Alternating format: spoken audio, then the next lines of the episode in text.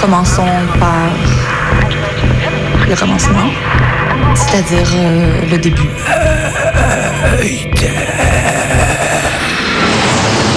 Mesdames, Messieurs, votre attention s'il vous plaît. Mayday, Mayday, quelqu'un me reçoit Quelqu'un me reçoit Antenne dans 30 secondes. 30 secondes. Mayday, Mayday. Transmission sur le 102.2. 102.2. Il s'agit d'un signal de détresse, on doit suivre le protocole. Mayday. Mercredi 18h. Sur Radio Radio Canu. Canu. Pendant une heure, se balader, explorer, interroger, rencontrer, jouer, faire des histoires et en créer. Mayday. Mayday. L'émission qui passe le mur du son. Saison 5. Certes, le gouvernement ne tombe pas ce soir sur le plan institutionnel. Sur le plan politique, il se retrouve dans un scénario de grande fragilité. Donc le compromis, il a été fait par le gouvernement. Et, et voilà, c'est la radicalité du mouvement qui fera plier la chose et Macron a ouvert une brèche qui n'est pas prêt de refermer en tout cas. Tous les jours, il y aura des mouvements, tous les jours, il y aura des blocages, tous les jours, il y aura des grèves, parce qu'il y a un moment ou un autre où il faut paralyser l'économie, puisque c'est la seule chose que comprend ce gouvernement. À la nuit tombée hier, des centaines de manifestants, parfois radicaux, ont arpenté une bonne partie du cœur de ville. Sur leur passage, des poubelles incendiées, du mobilier urbain dégradé et des dizaines de vitrines brisées. Tout ne passe pas par la loi. Et on passe trop par la loi dans notre République.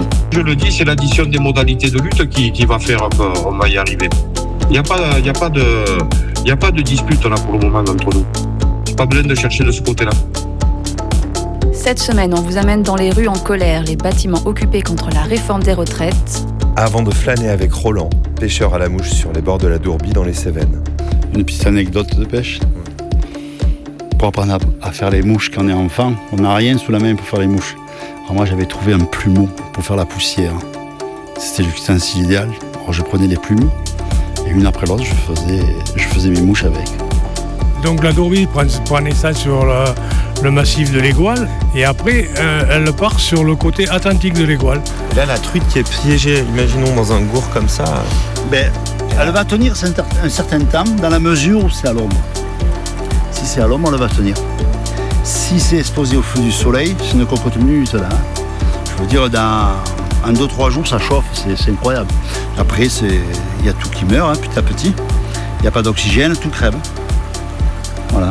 Là, là, il n'y a plus grand chose dans ce flaque. L'occasion de parler d'insectes, de truites, de sécheresse, de conflits d'usage, de milieux qui se transforment rapidement sous la pression des activités humaines. Ah ben déjà quand on est dans la Dourbie et qu'on pêche, euh, déjà euh, euh, la beauté du paysage, mais après il y a la sérénité, quoi. On, est, on, est, on est isolé de tout, on est, on est seul avec, euh, avec la rivière et voilà quoi. Bonjour et bienvenue dans cette édition de notre journal. Nous sommes le mercredi 22 mars 2023. Beaucoup d'informations. Monsieur, est-ce que je programme un trajet jusqu'au Parlement pour demain Oula, non, Antoine. J'ai fait l'effort d'y aller tous les jours pour la réforme des retraites, mais je ne vais pas faire ça toute l'année quand même. Bien, d'accord. Lundi, on nous rapportait que devant les parlementaires de son camp qu'il recevait à l'Élysée, Emmanuel Macron a estimé qu'il fallait contrôler et décrédibiliser la colère des Français après l'adoption contestée de sa réforme des retraites par le Parlement. Utiliser le 49.3 pour faire passer une réforme est toujours une bonne chose, a-t-il ajouté, promettant de défendre l'ordre capitaliste et républicain. Ah bah, bien le ça. chef de l'État a insisté, l'émeute ne l'emporte pas sur les représentants du peuple. Exactement. Alors Je ne comprends pas qu'on ait toujours pas réussi à leur faire rentrer ça dans le ciboulot. Ils nous élisent pour la forme, mais après on décide de tout. Ah, on me signale que le président de la République a en fait prononcé les mots les meutes et non pas les meutes comme annoncé précédemment. Comment Ah, pardon, je reçois une nouvelle information dans mon oreillette. L'Élysée confirme finalement que le président a prononcé l'émeute et non pas les meutes, et c'est important de le corriger. N'importe quoi. Toujours est-il que tout à l'heure, en direct sur France 2 et TF1, Emmanuel Macron persiste et signe. La réforme sera appliquée d'ici la fin de l'année et il ne compte pas s'arrêter là. Maintenant, nous n'avons pas le droit à l'arrêt ou à l'immobilisme et on passe trop par la loi dans notre République. Exactement, c'est ça le problème. Faut nous laisser un peu les mains libres pour gouverner. Je vous prépare quand même le dossier après les discussions de la journée, monsieur Oui, oui, An- Antoine, oui. La Brave a été filmée hier à Paris, écrasant intentionnellement à moto la jambe d'un manifestant au sol. Alors que partout en France encore, la foule s'est retrouvée dans la rue et a été durement réprimée. Bien fait. Mais qu'est-ce qu'ils croient là, tous Qu'ils ont une chance face aux forces de l'ordre Avec les moyens qu'on leur donne et la garantie qu'on va pas toucher à la retraite, elles sont prêtes à tout pour nous. Aujourd'hui, plus particulièrement, c'est Rennes qui attire l'attention, alors que les marins-pêcheurs se sont donné le mot pour atteindre le Parlement de Bretagne. Non, En colère contre tête, les là. réglementations qui s'appliquent à leur profession depuis ce matin, ils affrontent les CRS. Comme vous pouvez le voir sur ces images, ils ont même lancé un tracteur sur le canon à eau qui avait été déployé. Après le transpalette des gilets jaunes, le tracteur des marins-pêcheurs. Ils sont mignons à jouer avec leur outil de travail. Monsieur, je crois qu'il y a des manifestants là par la, par la fenêtre. Qu'est-ce qu'on entend là vous, vous voyez Oui, Antoine, oui, oui, oui, Antoine, calmez-vous, Antoine. Monsieur, il y a des gens dans le jardin en fait. Oui, Cette oui, mobilisation asseyez-vous, des pêcheurs bretons n'est pas sans rappeler celle de 1994 contre l'ouverture à la concurrence européenne qui avait mené à l'incendie du Parlement breton. Ça avait Heureusement qu'on a fait des progrès en maintien de l'ordre depuis. Ils sont, ils sont nombreux, monsieur. là. Actualité régionale Oui, oui. Antoine, oui. À Lyon, l'électricité a été coupée dans l'hôtel de région et du centre commercial Confluence par des militants contre la réforme des retraites. Euh, moi, je vais m'en aller, monsieur. Là, ça, ça- ça commence à chauffer. Antoine, Antoine, oui, oui, Antoine, de- une, une seconde, Et pour Antoine. finir ce journal, une source ministérielle nous informe d'un déplacement de tous les parlementaires ayant refusé de voter la motion de censure lundi dernier. En effet, sur les réseaux sociaux, aujourd'hui et contrairement à ces derniers jours, ce ne sont pas des appels à rassemblement pour le soir même qui tournent, mais une liste de noms et d'adresses avec pour intitulé. Ennemis du peuple prioritaire. La DGSI a déjà pris en charge la plupart des députés ainsi que de leurs familles. Quoi, Il quoi semblerait que nos Antoine de Mais on m'a pas contacté, moi. Qu'est-ce qu'ils foutent An- An- Antoine Ils m'ont pas oublié quand même. des personnes masquées et armées de battes de baseball. C'est tout pour aujourd'hui. Merci d'avoir suivi notre journal. Nous vous souhaitons une très bonne soirée.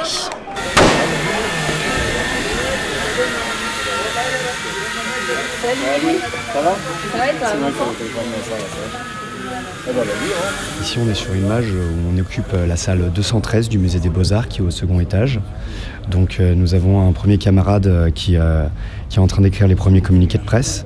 Et nous avons trois personnages drapés de noir car inquiets. Euh, qui était composé euh, euh, d'un adjoint de la mairie, de la conservatrice et d'une de ses collègues. Donc c'est l'occupation qui a commencé du coup à, à 18h le 19 mars. Comment t'appelles ça? Euh, bah, ça va être un petit carnet d'occupation. Il prend quelle forme? Ah bah, c'est des dessins.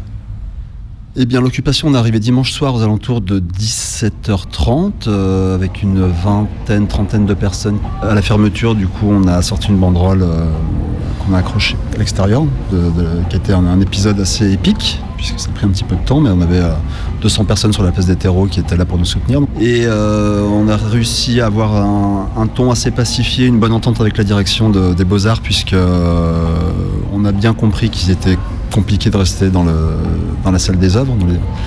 Et euh, donc là, on est dans une petite salle euh, qui permet de, à la fois vivre notre occupation, à la fois d'avoir euh, la certitude que le musée est fermé.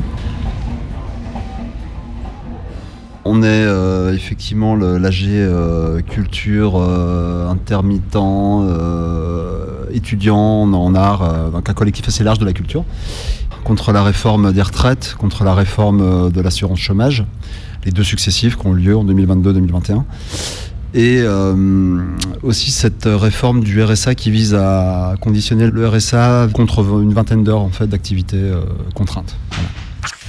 Ici, c'est 7h du mat, euh, le 20, le 20 mars. Euh, on a- on n'avait pas encore tous les équipements qui nous a été apportés par solidarité, euh, par tous les gens, euh, soit du mouvement, soit même d'ailleurs, euh, qui nous apportent des cagettes de fruits euh, ou autres. Donc la première nuit a été rude, la seconde était beaucoup plus confortable.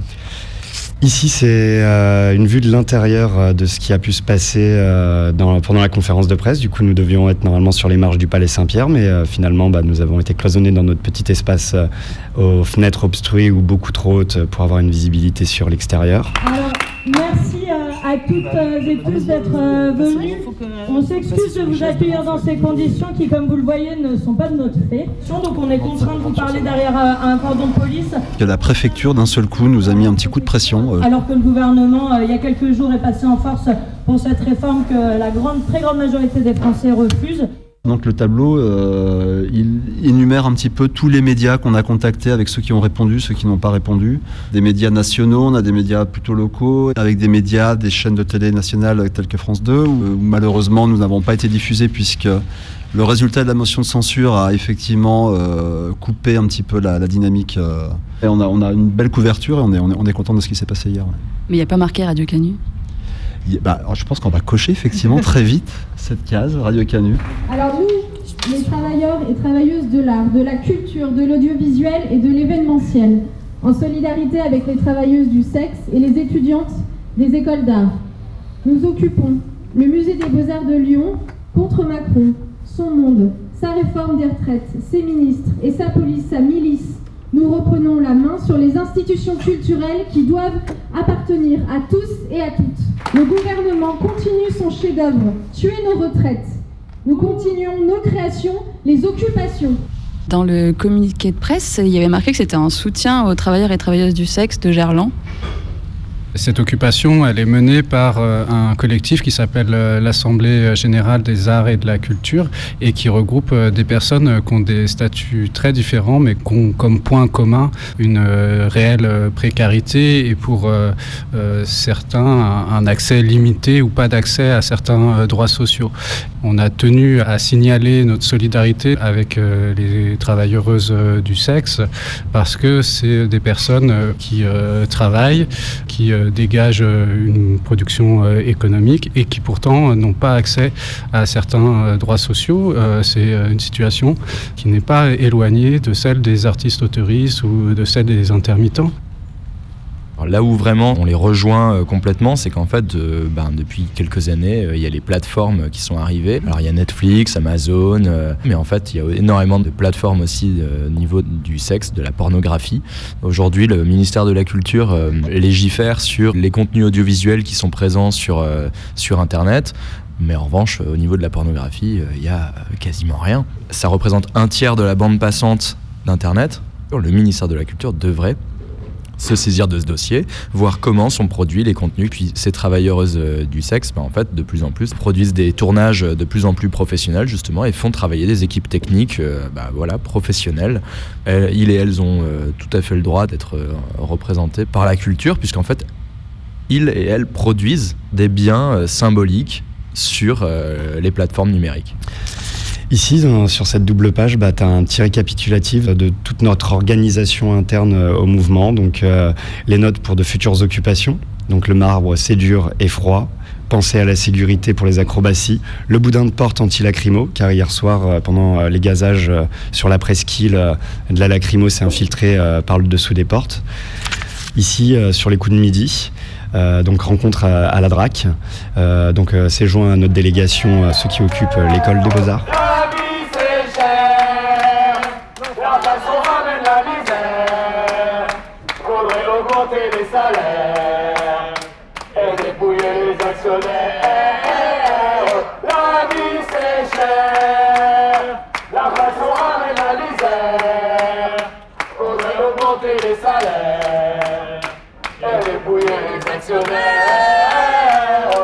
Je vais commencer par parler des, artistes euh, autoristes euh, parce que j'en fais partie, mais il y a également euh, les intermittents et il y a des personnes qui sont aussi salariés précaires mais qui participent aux institutions culturelles. Il y a également les étudiantes, étudiants des écoles d'art public et on est également solidaire des écoles d'architecture voilà, qui sont également menacées.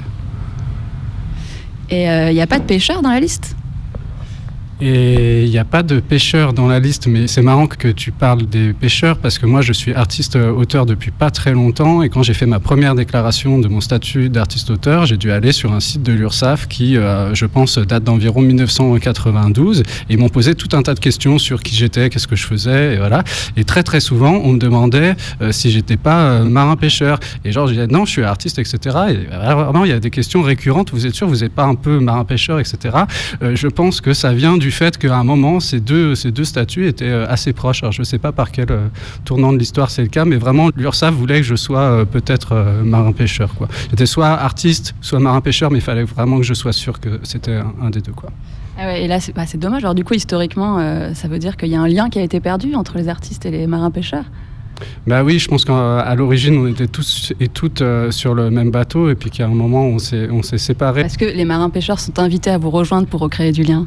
Et eh ben oui, non mais c'est vrai que voilà, je pense qu'il faut pas qu'on les oublie parce que la pêche, bah, c'est comme la création artistique. Il y a des périodes où il y a plus de poissons et pendant ces périodes où il y a plus de poissons, il faut avoir du salaire continué, il faut avoir euh, des filets de sauvetage, il faut avoir de la solidarité euh, sociale. Aussi, sur le fondement de l'article 49 alinéa 3 de la Constitution,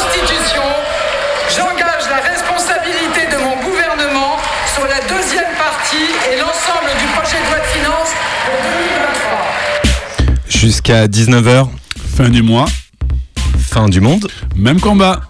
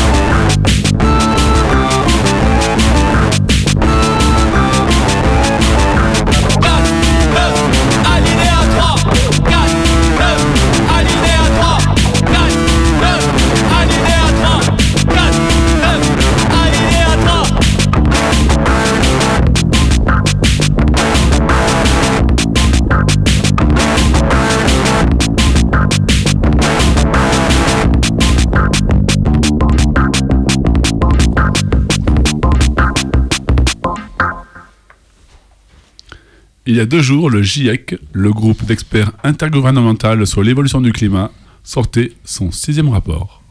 Le GIEC, ce n'est pas forcément nos meilleurs amis.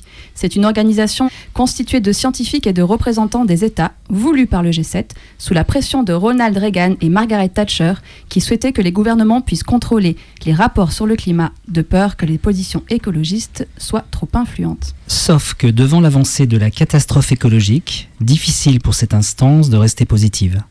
Voici quelques éléments de sa dernière synthèse.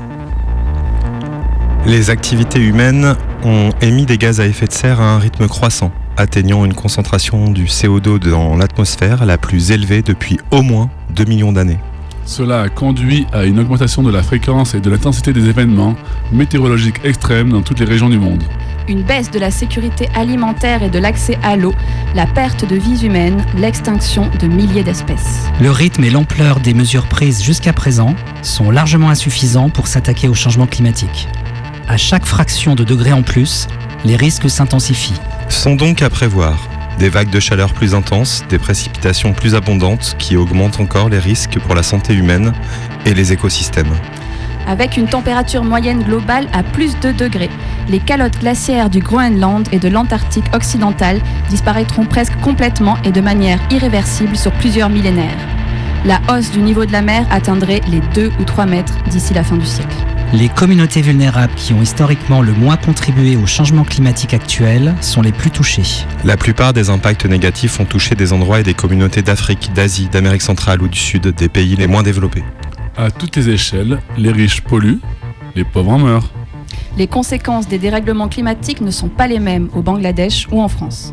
Mais même ici, elles sont rendues sensibles à tout un chacun. Par les canicules, les sécheresses, les inondations brutales ou les glaciers alpins qui reculent. Alors ce soir, on retourne à Dourby, en Cévennes, en France, où cet été on a pu rencontrer des pêcheurs qui parlent de la rivière, des insectes qui disparaissent, de l'eau qui baisse en même temps qu'elle se réchauffe, des conflits d'usage qui se musclent entre touristes, agriculteurs, pêcheurs, habitantes et habitants. Parce que l'eau, c'est la vie, et que le manque d'eau, c'est l'asphyxie, à Dourby, comme ailleurs.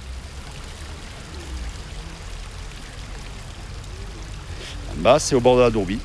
La Dourby, c'est une rivière qui est, quand même, qui est quand même assez connue maintenant, qui c'est un cadre exceptionnel, un sanctuaire, on pourrait dire même. Mayday Reportage. Moi, je m'appelle Roland Dupont. Je suis vice-président de l'association de pêche locale. Je suis pêcheur à la mouche depuis que je suis gamin. Je m'appelle Jean-Claude Durand, je suis le président de, du collectif des trois APPMA du bassin versant de la Drobie. APPMA, c'est les lettres exactes, je ne sais pas, parce que je m'en fous d'ailleurs. On est agréé euh, dans le milieu aquatique. Donc je suis Vincent Ravel, je suis le président de la Fédération de pêche du Gard. Alors en fait cette fonction de président de la Fédération de pêche, donc de pouvoir intervenir donc, bien sûr sur la gestion des peuplements piscicoles, la protection des milieux aquatiques et bien sûr la valorisation de la pêche au travers de la découverte de cette activité de loisir. La spécificité du bassin versant de la Dourbie, c'est que déjà c'est un cours d'eau exceptionnel en termes de production de truites.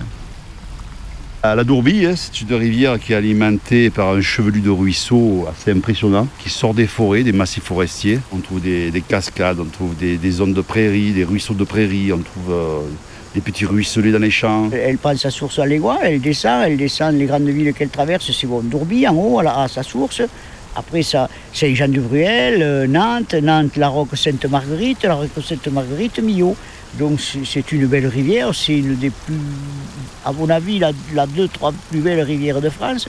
Parce qu'il faut dire que toutes les grandes rivières françaises, il y, a, quelques grandes rivières qui ont perdu de leur superbe. Il y a des poissons encore sauvages, c'est plus, c'est plus des poissons comme il y a dans, tout le Nord-Aveyron où on met des truites tous les ans pour faire plaisir à quatre types. Ça c'est scandaleux. Avant, toutes ces rivières étaient du même acabit que ça. Mais bon, avec les sécheresses, euh, en ce moment, c'est dur. Et ce soleil, ça fait maintenant un mois et demi qu'on a un soleil qui est, permanent. Des températures très très fortes. c'est toujours croissant. Quoi. On n'arrive pas à avoir des, des chutes de température. Donc là, on attend, euh, on est très impatient, on attend l'eau. Avec, on languit vraiment d'avoir de l'eau. Hein. Vraiment, c'est. Apparemment, il commence à y avoir un petit peu des changements. On voit du nuage passer, du vent, peut-être qu'on va l'avoir prochainement. C'est des températures extrêmes. Donc forcément, euh, le stress hydrique se manifeste de partout. Ce qu'on peut voir malheureusement, c'est l'accentuation des, phénomènes climatiques, qui sont dans les extrêmes en termes de précipitation et de sécheresse. Et il est vrai que ce que nous connaissions il y a une vingtaine d'années avec des périodes d'assec, donc ce qu'on appelle les zones de sécheresse, c'est à peu près une fois tous les dix ans. Depuis 2007, on n'arrête pas d'avoir des, zones de sécheresse euh, de manière consécutive avec malheureusement des incidences très lourdes sur les peuplements piscicoles, des espèces piscicoles qui tendent à disparaître sur certains secteurs, notamment le barbeau méridional qui est une espèce de poisson euh, assez atypique de nos, territoires. Là, on est dans des phases où le réchauffement climatique se fait réellement sentir. Vous voyez, là, la Dourbie, il y, a presque plus d'eau, euh, la moindre petite pollution, c'est-à-dire un type qui se, qui se baigne avec de, de la crème solaire, ça ne se voyait pas avant. Maintenant, ça fait une pollution, une fosse septique qui ne marche pas, ça fait une pollution tout le biotope est, en tension. Les animaux cherchent des, zones d'ombre et, recherchent la fraîcheur. Voilà. Et eux, ils n'ont pas la clim. C'est ça le problème. Il faut que, les températures chutent. On ne peut pas aller, euh, on peut pas passer encore un mois et demi comme ça c'est une catastrophe totale. Et pas que pour la truite, il y a un milieu aquatique qui fait vivre tout ça. Tout s'enchaîne l'un l'autre. Vous preniez une moto ou une voiture, vous alliez euh, d'un village à l'autre, il fallait essuyer votre visière du, casque, mettre les, essuie-glaces pour enlever les, insectes qui étaient collés. Maintenant, vous pouvez faire 20, fois le trajet, c'est fini, il n'y a plus rien. Donc on, on sait qu'il y a le problème. Tout le monde le sait, ça.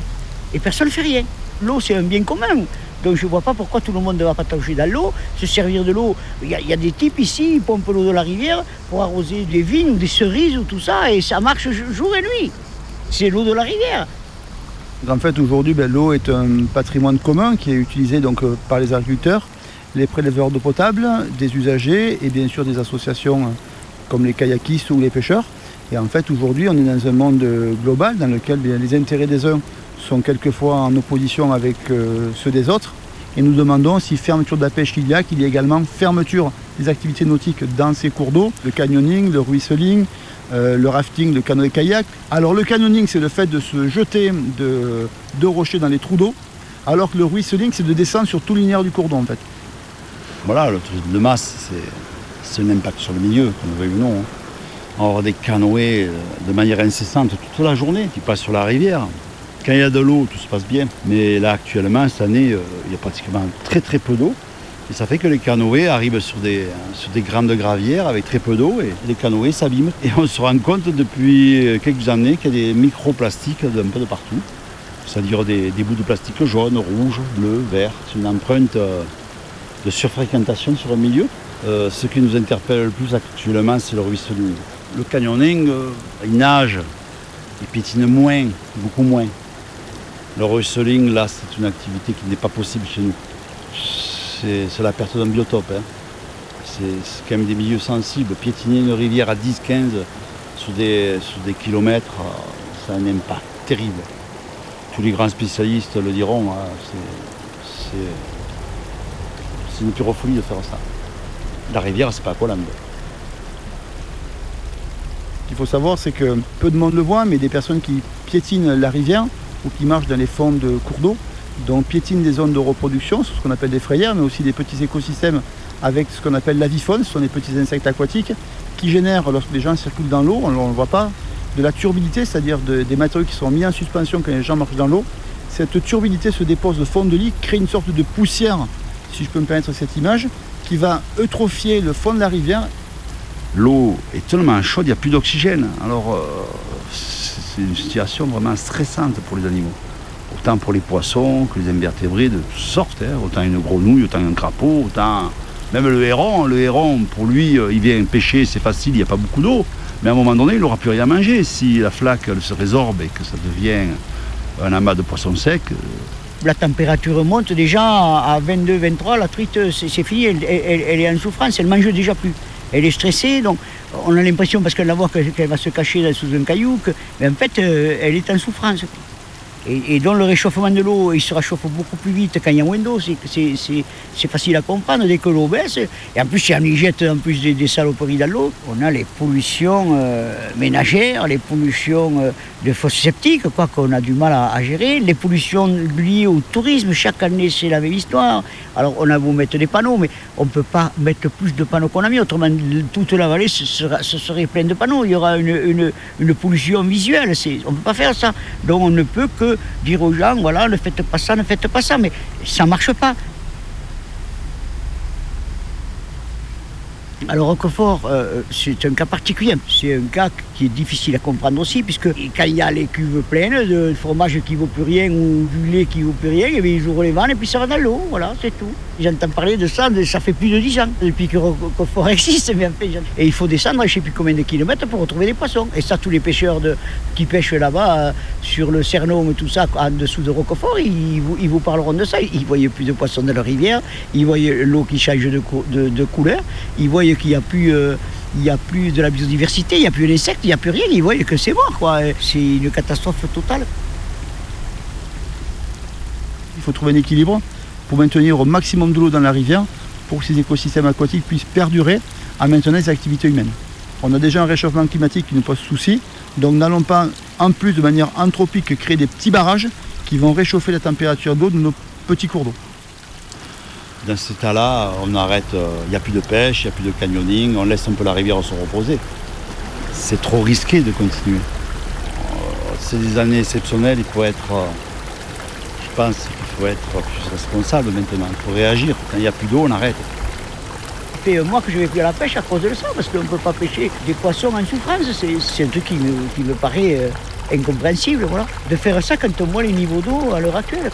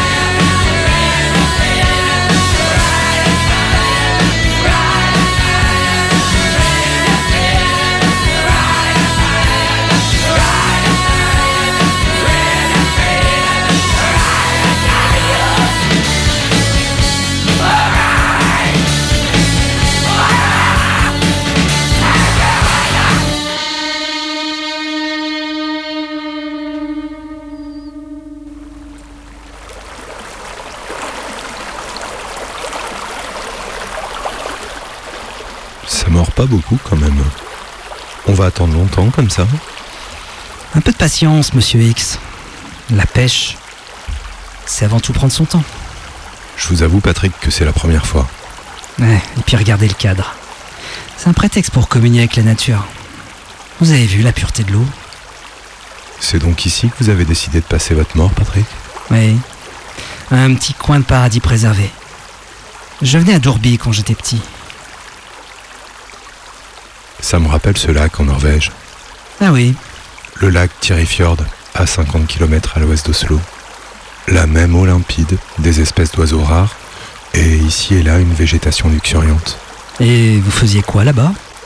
J'enquêtais sur la disparition d'un agent double, et le hasard m'a mené à la découverte d'une pollution invisible, pernicieuse, sans doute irrémédiable avec des effets nocifs sur la santé. Alors je vous, je vous, arrête, monsieur X. hein. C'est terminé tout ça pour moi.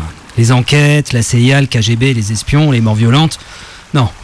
Tout ce à quoi j'aspire maintenant que je suis mort, c'est de profiter de la rivière. Le bruit de l'eau, les sons de la nature. Je comprends, Patrick, je comprends.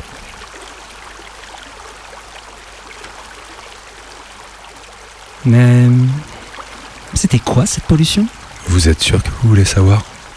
Vous ne préférez pas profiter du bruit de l'eau Oui, bon, ça va, ça va, allez-y, allez-y. On peut peut-être entendre le générique Ah, parce que vous croyez que j'ai ça sur moi Patrick, je vous connais, avouez. Vous avez du mal à décrocher. Décidément, monsieur X, on ne peut rien vous cacher.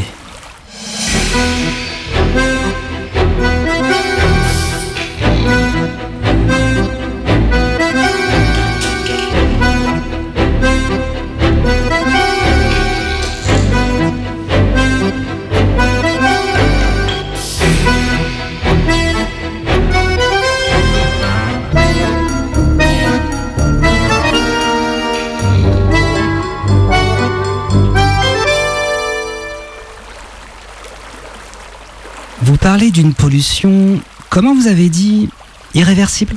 Les PFAS, vous connaissez? Ça se prononce PIFAS. Ah non, en tout cas le, le nom est amusant. Mais la réalité l'est beaucoup moins. De leur vrai nom, polyfluoré riclé. Et c'est quoi? Des produits chimiques fabriqués depuis les années 40. Et à quoi servent-ils ces produits chimiques? À fabriquer tout un tas de choses. Les traitements anti-adhésifs de nos poils, le téflon, ou bien le Gore-Tex. Ah oui, qui permet d'imperméabiliser nos textiles. Exactement. Mais on en trouve aussi dans les tapis, les cordes de guitare, les peintures, les emballages de frites, le fil dentaire, et je pourrais continuer la liste indéfiniment. Vous avez parlé d'effets nocifs sur la santé humaine. Vous pouvez préciser? Ouais. Parmi les effets d'une exposition au PFAS, même à faible dose, on peut citer la diminution du poids des bébés à la naissance, de la fertilité, de la réponse immunitaire aux vaccins chez les enfants, l'augmentation des risques de cancer du sein, du rein ou des testicules, de la maladie de la thyroïde, et j'en passe et des meilleurs, Patrick. Ah oui, c'est plutôt préoccupant, dites-moi. Et les autorités sanitaires, qu'est-ce qu'elles en disent? N'allons pas trop vite. Si vous le voulez bien, nous reviendrons sur cette question plus tard. Hmm. Vous avez parlé d'une pollution irrémédiable. Oui. On parle aussi de pollution éternelle. Ces composés chimiques ont une extrême persistance dans l'environnement. Et quand vous dites l'environnement... euh, Elles sont absolument partout. Dans l'eau, dans l'air et la pluie, dans notre sang, partout. Un exemple pour illustrer mon propos. On en trouve en grande quantité dans la mousse anti-incendie utilisée pour éteindre les feux d'hydrocarbures, contre lesquels l'eau est inefficace. Ah, je, je crois deviner la suite. Sauf que, après usage, l'épiphase s'infiltre dans les sols jusqu'aux eaux souterraines et se retrouve dans l'eau du robinet. Hmm. Et finissent ainsi dans les organismes, je comprends. Hmm. Vous... Je vous connais, vous avez un autre exemple? Aux alentours de Rastatt, en Allemagne, à environ 60 km au nord-ouest de Strasbourg, ce sont des tonnes de compost imbibé de PFAS qui a été déversé dans les champs. Près de 900 hectares contaminés. La pollution souterraine s'écoule lentement en direction du Rhin, qu'elle atteindra bientôt. Mais dites-moi, c'est c'est catastrophique. Oui, pour les autres. Les autres? Vous et moi ne risquons rien. Cela dit, je reconnais que c'est une piètre consolation. Comment ça, nous ne risquons rien? Je vous rappelle que vous êtes mort. Oui, bien sûr. Mais, et vous? Je suis juste une voix, Patrick, celle d'un comédien. Je n'existe pas vraiment. Ah oui, j'ai tendance à l'oublier. Enfin, cette histoire est tout de même très inquiétante. Je ne vous le fais pas dire. Quelque chose euh, m'échappe, monsieur X. Comment avez-vous été alerté sur cette pollution? Par le plus grand des hasards, un contact à Oslo avec qui j'avais eu affaire lors du crash du Boeing EIAI 1862. Ah oui, le terrible accident d'avion à Amsterdam en 1992. Exactement. Vous m'en avez parlé lors d'un précédent entretien. Je vois que même mort, vous n'avez rien perdu de votre excellente mémoire, Patrick. Je vous remercie. Pour en revenir à, à votre contact là. Un journaliste appartenant aux 17 médias européens ayant travaillé sur l'étendue de la pollution des PFAS. Et le résultat de leur enquête a été bien en deçà de ce qu'ils imaginaient.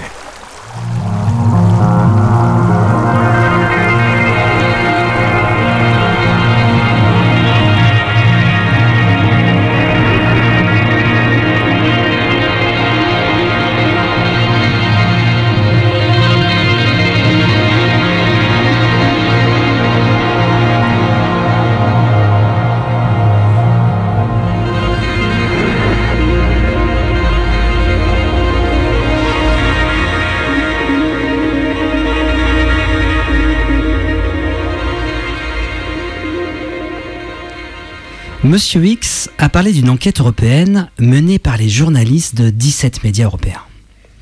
Elle a duré plus d'un an et a révélé plus de 20 000 sites présumés contaminés, plus de 230 usines identifiées comme utilisatrices de PFAS. Dans l'édition du Monde du 4 mars 2023, une carte recense les sites pollués en Europe.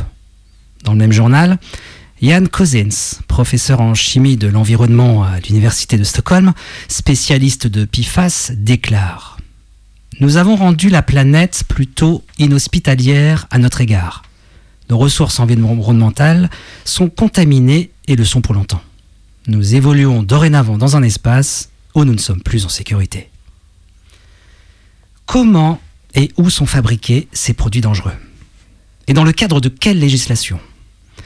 Combien de sites connaissent une contamination élevée en Europe? Autant de questions posées à Monsieur X. Dites-moi, que sait-on de la fabrication de ces produits chimiques? De par leur complexité, le procédé de synthétisation des PFAS nécessite un savoir-faire et des installations spécifiques. Mmh. J'en déduis que n'importe qui euh, ne peut pas les fabriquer. Exactement. Cela concerne donc des grands groupes industriels. Pour vous donner une idée, la France compte 5 de ces usines. Citons parmi elles celle de Pierre-Bénite près de Lyon et d'autres réparties dans l'Oise, le Jura ou encore le Gard, Mmh. à côté de Dourby. Eh oui, j'ai lu que l'enquête a révélé plus de 20 000 sites contaminés. Oui, mais le consortium européen des journalistes estime que, aussi alarmante soit-elle, leur enquête sous-estime la réalité de la situation. Que voulez-vous dire par là? C'est-à-dire qu'aucun recensement officiel des lieux les plus contaminés n'existe au niveau européen. Pas de données, pas d'informations.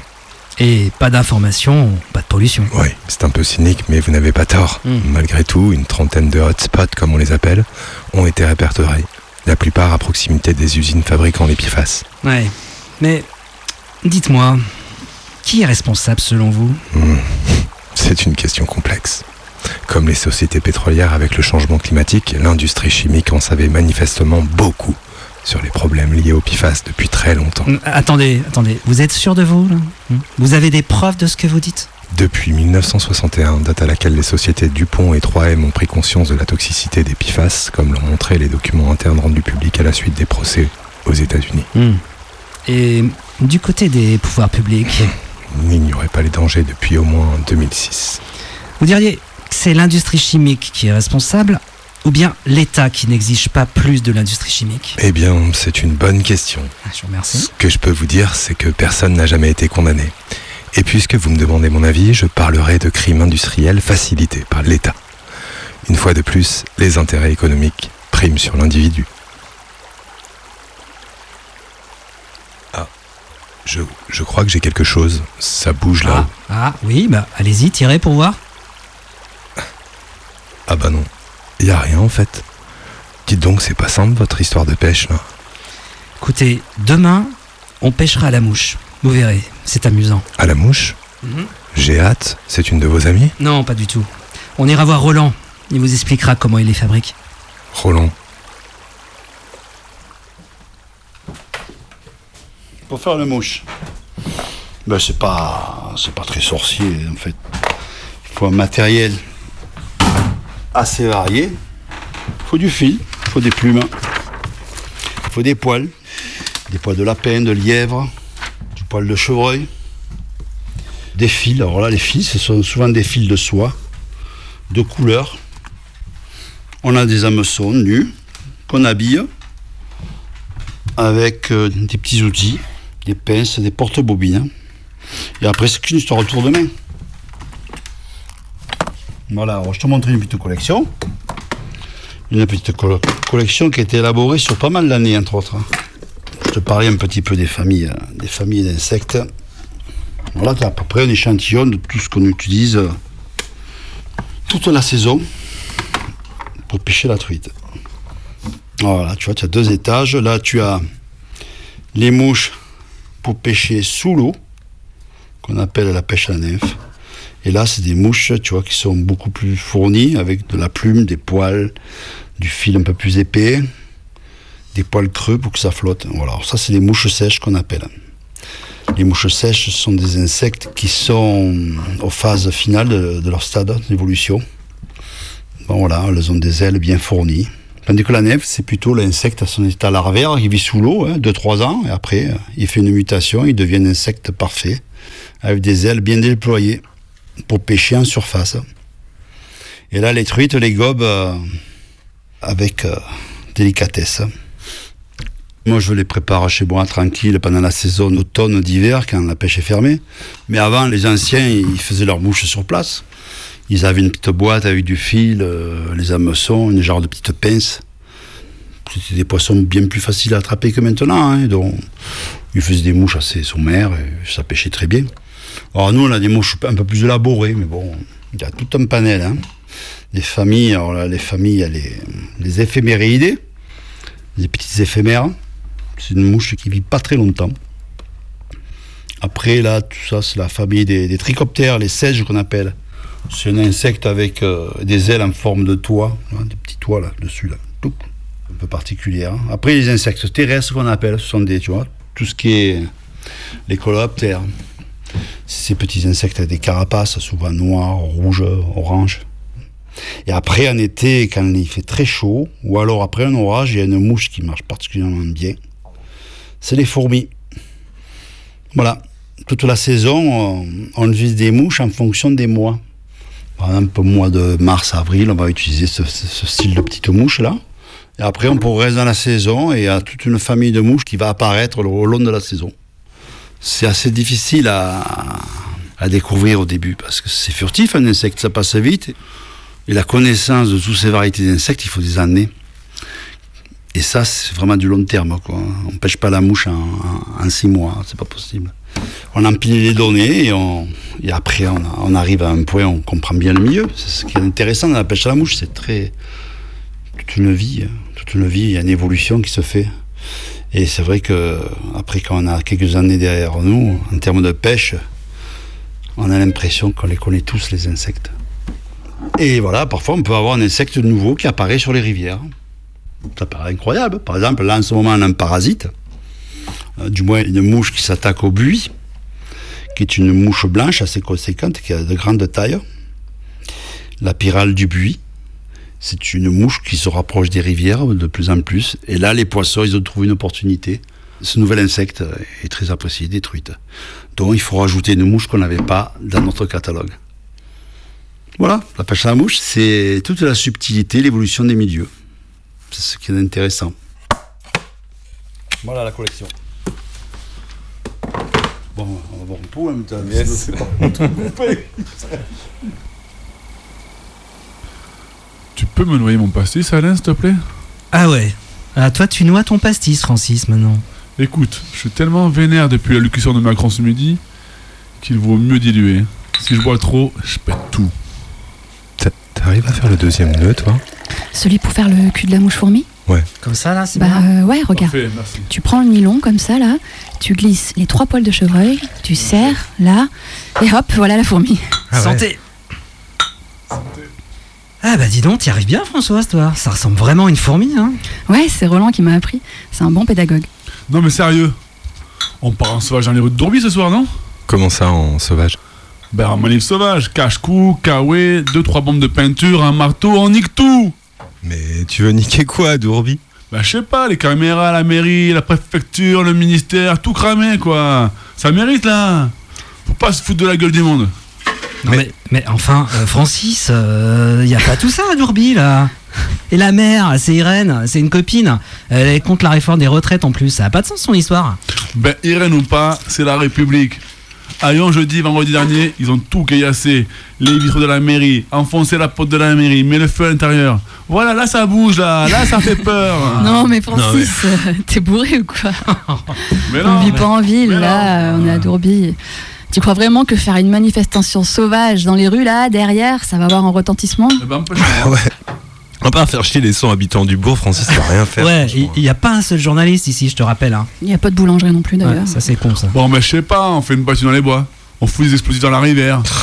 On nique tout là C'est pas possible de nous laisser marcher dessus comme ça là. Hmm. Vous l'avez entendu Macron à midi? Oui. Bah... Non mais c'est la dictature là. Voilà, bah bien sûr c'est la dictature Francis. Tu crois qu'on n'est pas au courant ou quoi? Bah oui. Mais bon ouais d'accord, ok, euh, faut s'organiser.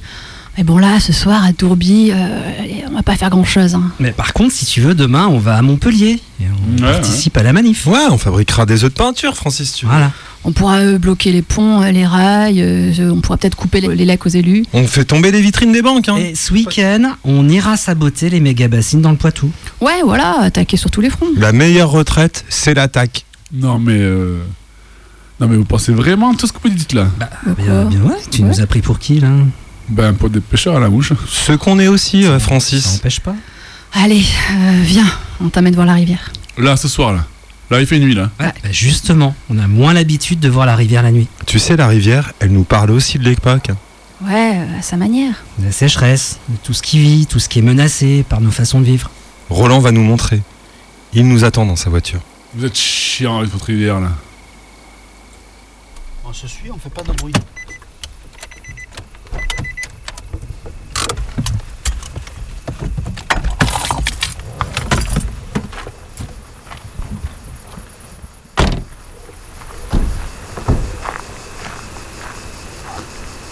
Euh, 2003, c'était dur pour tout le monde. Hein. Et là, cette année, on en prend le chemin, hein. on va dépasser. Il faut voir, il faut voir ce qui va se passer ce mois-ci. Ça sera, comment dire, une année référence là, je crois. Je sais pas combien d'années, ça remonte à loin, je crois. Il y a longtemps qu'on n'avait pas vu ça. On n'a pas vu ça.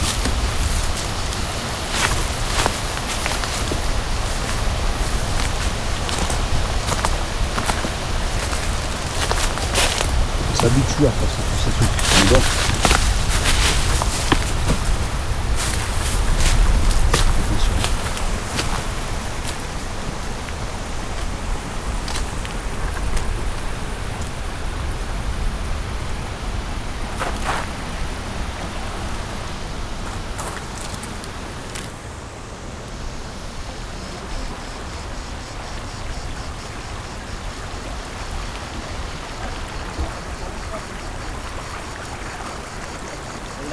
on va voir s'il y a des poissons comme ça. C'est bon Stress hydrique. Stress hydrique, c'est un peu ça.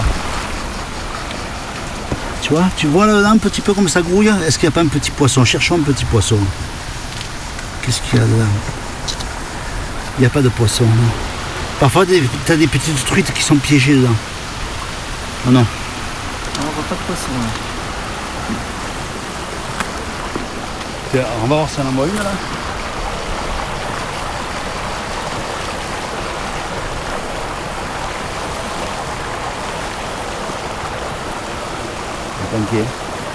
Planqué. Bon, il y en a là, on les voit pas, mais on se déplace, hein, ça va vite. Hein. Va,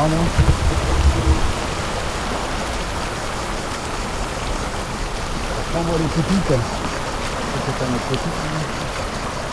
C'est joli à voir les petites. Hein. Tiens, voilà, tu vois le bougeon Hop, il y avait un bougeon là. Un gros bougeon qui vient de passer. Tiens, là, tu la vois ça La truite là, tu la vois Ouais. Voilà, ça c'est une petite truite. Sûrement que c'est une petite truite. Hein. Ou alors un gros verron, ça peut être un gros verron. T'as mais le truite on peut la voir, tu vois, elles sont pas effrayées par la lumière. Hein. C'est pas une mouche sur l'eau là Il y avait un papillon nocturne qui vient de passer.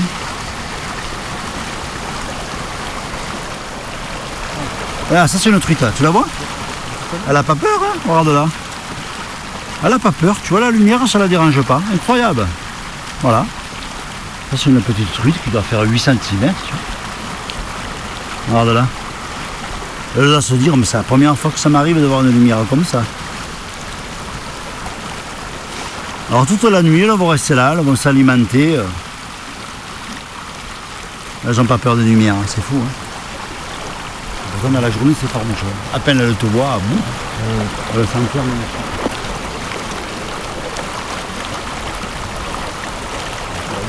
Avec des petits verrons. des petits verrons. Hop. Vous avez vu les chauves-souris passer? C'est que quand, les- quand tu vois les chauves-souris passer comme ça, c'est que l'éclosion est à peu près terminée. C'est que les poissons ont fini leur phase alimentaire. Par contre, maintenant, c'est les chauves-souris qui vont manger euh, tout le reste des insectes. On arrive un peu tard, hein, c'est dingue. hein. Il fallait être là une demi-heure avant. Après, il y a une autre phase. Là, tu vois, les chauves-souris arrivent. Elles vont se nourrir. Et à un moment donné, il y a une accalmie. Et après, les cycles se remettent dehors. Les truites se remettent dehors. Et, tout- et toute la nuit, elles vont manger tranquillement jusqu'au matin. C'est en deux temps. C'est jamais, tu vois. C'est en plusieurs phases. Là, la rivière est basse. hein. Très basse. Quand les eaux sont très basses, comme ça, toute la journée, euh, l'eau, elle, elle est montée en température.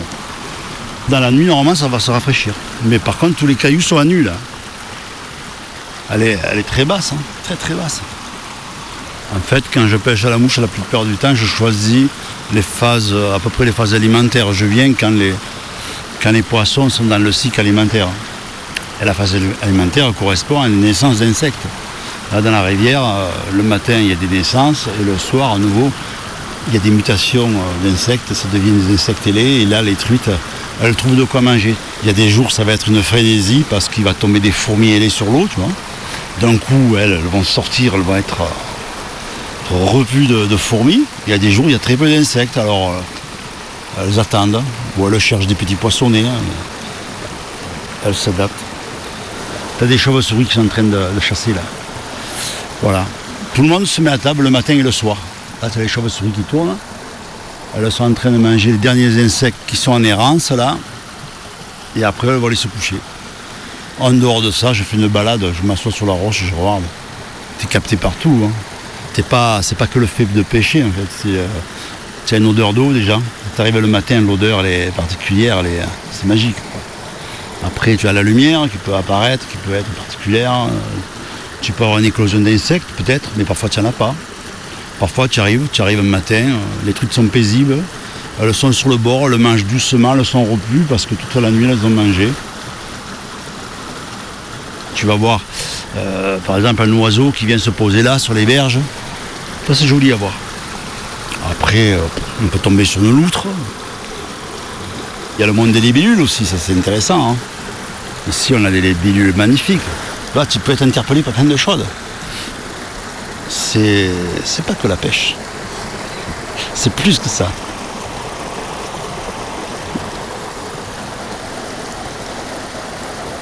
Voilà. La rivière, c'est. un bonheur. Franchement. Il y a toutes les facettes, on peut tout voir. Moi, j'ai découvert les poissons, gamin, euh, je pêchais ouvert comme tous les, les, premières pratiques de pêche, c'est ça, la pêche au verre, avec des petits appâts naturels. Rapidement, deux, trois ans après, j'ai découvert un grand pêcheur, Monsieur Astruc, un sacré pêcheur, un des plus grands pêcheurs de la Lozère, qui pêchait euh, au bord du Tarn. Et moi, j'étais là, je, me baladais avec ma canne à pêche. Je ne savais pas du tout pêcher et je regardais cet homme et c'était magnifique. Il avait une manière de lancer, c'était fabuleux. Et il avait une science, il avait un acquis incroyable. Alors pour moi, c'était, euh, je suivais le professeur sans qu'il me voie. le coup de foudre a démarré là, je crois. Quand j'ai vu ses premières courbes avec sa soie passer sous les branches, comme un magicien, quoi. C'était. euh, Quand on a vu ça, on peut être que capté, hein, c'est trop beau. Les vieilles mains qu'on appelle les pêcheurs qui ont 20, 30 ans d'expérience ou 40 ans d'expérience, c'est une science qu'ils ont, hein, quelque part. Ah, le profil des pêcheurs, moi, c'est varié. On va avoir euh, le pêcheur sportif qui va se lever bonne heure pour, pour entrer dans une performance. Il va venir, il va sauter de roche en roche, il est pressé, il va très vite. Il cherche, euh, cherche un résultat, une performance. Après, euh, il y a le pêcheur cueilleur qui vient vite prendre quelques poissons. Après, il y a le pêcheur contemplatif qui vient tranquillement, qui pêche lentement. Pour lui, la pêche, ce n'est pas que pêcher. C'est profiter d'un espace euh, et il en apprécie tout le, tout le contenu. Jamais été attiré par les paniers pleins. Je pense que j'étais le pêcheur modéré, toujours plus observateur que, que cueilleur. Si je ramenais 4 ou 5 truites, ou 3, ou... moi je suis déjà ravi. On va dire depuis une dizaine d'années, là, il y a une prise de conscience qui a été faite. Je pense que le pêcheur, il aime tellement la pêche qu'il n'a plus envie de ramener du poisson. Il va simplement se faire une balle de pêche, plaisir quoi. S'il veut en manger un ou deux, il peut en manger un ou deux. Mais ça a évolué maintenant, la pêche, c'est plus la pêche d'antan. Les pêcheurs, euh, dans l'ensemble, ont bien évolué. Ils pratiquent leur loisir, ils n'ont pas envie de perdre leur truite. Alors qu'est-ce qu'ils font? Ils les relâchent. On ne tue plus les poissons. Très peu de gens tuent les poissons maintenant, je crois. Je crois que c'est devenu assez banal. Parfois, il y a des grosses mouches qui passent là. Il y a un peu de vent. Le vent gêne un peu aussi. Ah, si j'allais bien passer.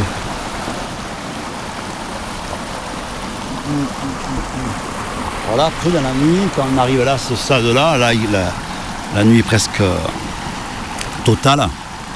Alors les poissons les plus méfiants vont sortir. Normal. C'est là où ils sont le plus tranquilles. Et ils vont ramasser tous ces gros insectes nocturnes.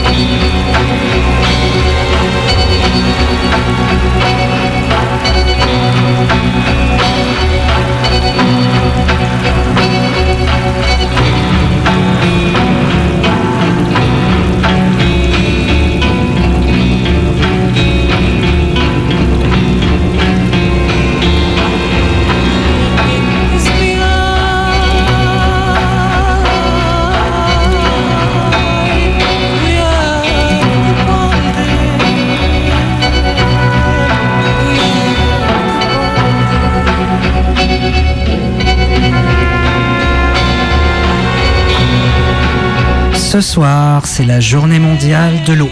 Ah, c'est pour ça. Et si c'était la journée du pissenlit, on ferait une émission pissenlit? Je sais pas, mais on en a profité pour se balader sur la rivière de la Dourbie, dédicace à Roland, à Hervé et aux habitantes et habitants du coin. Et partout en France, ça déborde. Dans les rues, sur les places, devant les permanences des parlementaires, les raffineries, les ponts, les lycées. Ouais, alors je sais pas si vous avez vu, il paraît que ça brûle des bus au Havre. Ouais. Et ça bloque des ponts à Saint-Nazaire. Ouais, c'est vrai. Ça claque. Et d'ailleurs, pour Lyon, ce soir, c'est rendez-vous à 20h au terreau. Faites gaffe. Et des rendez-vous, il n'y en a pas qu'à Lyon. Ils ont voulu qu'on fasse barrage? Nous allons faire raz-de-marée. Et ce Oh, oh. soir, dans Mayday édition 160, on a entendu Dalle béton 49.3. Des Pixies, bien sûr, avec River Afraid. Et un petit bout de River Sky des Young Gods. Et là, ce qu'on écoute, c'est Int avec The Fish and the Fisherman. Et la semaine prochaine, on va à Ouessant. Il est 18h59 à l'horloge de Radio Canu qui est toujours à l'heure. Dans un instant, vous avez rendez-vous avec les Canu Info. Salut, salut. Bonne soirée. On part ensemble, on rentre ensemble.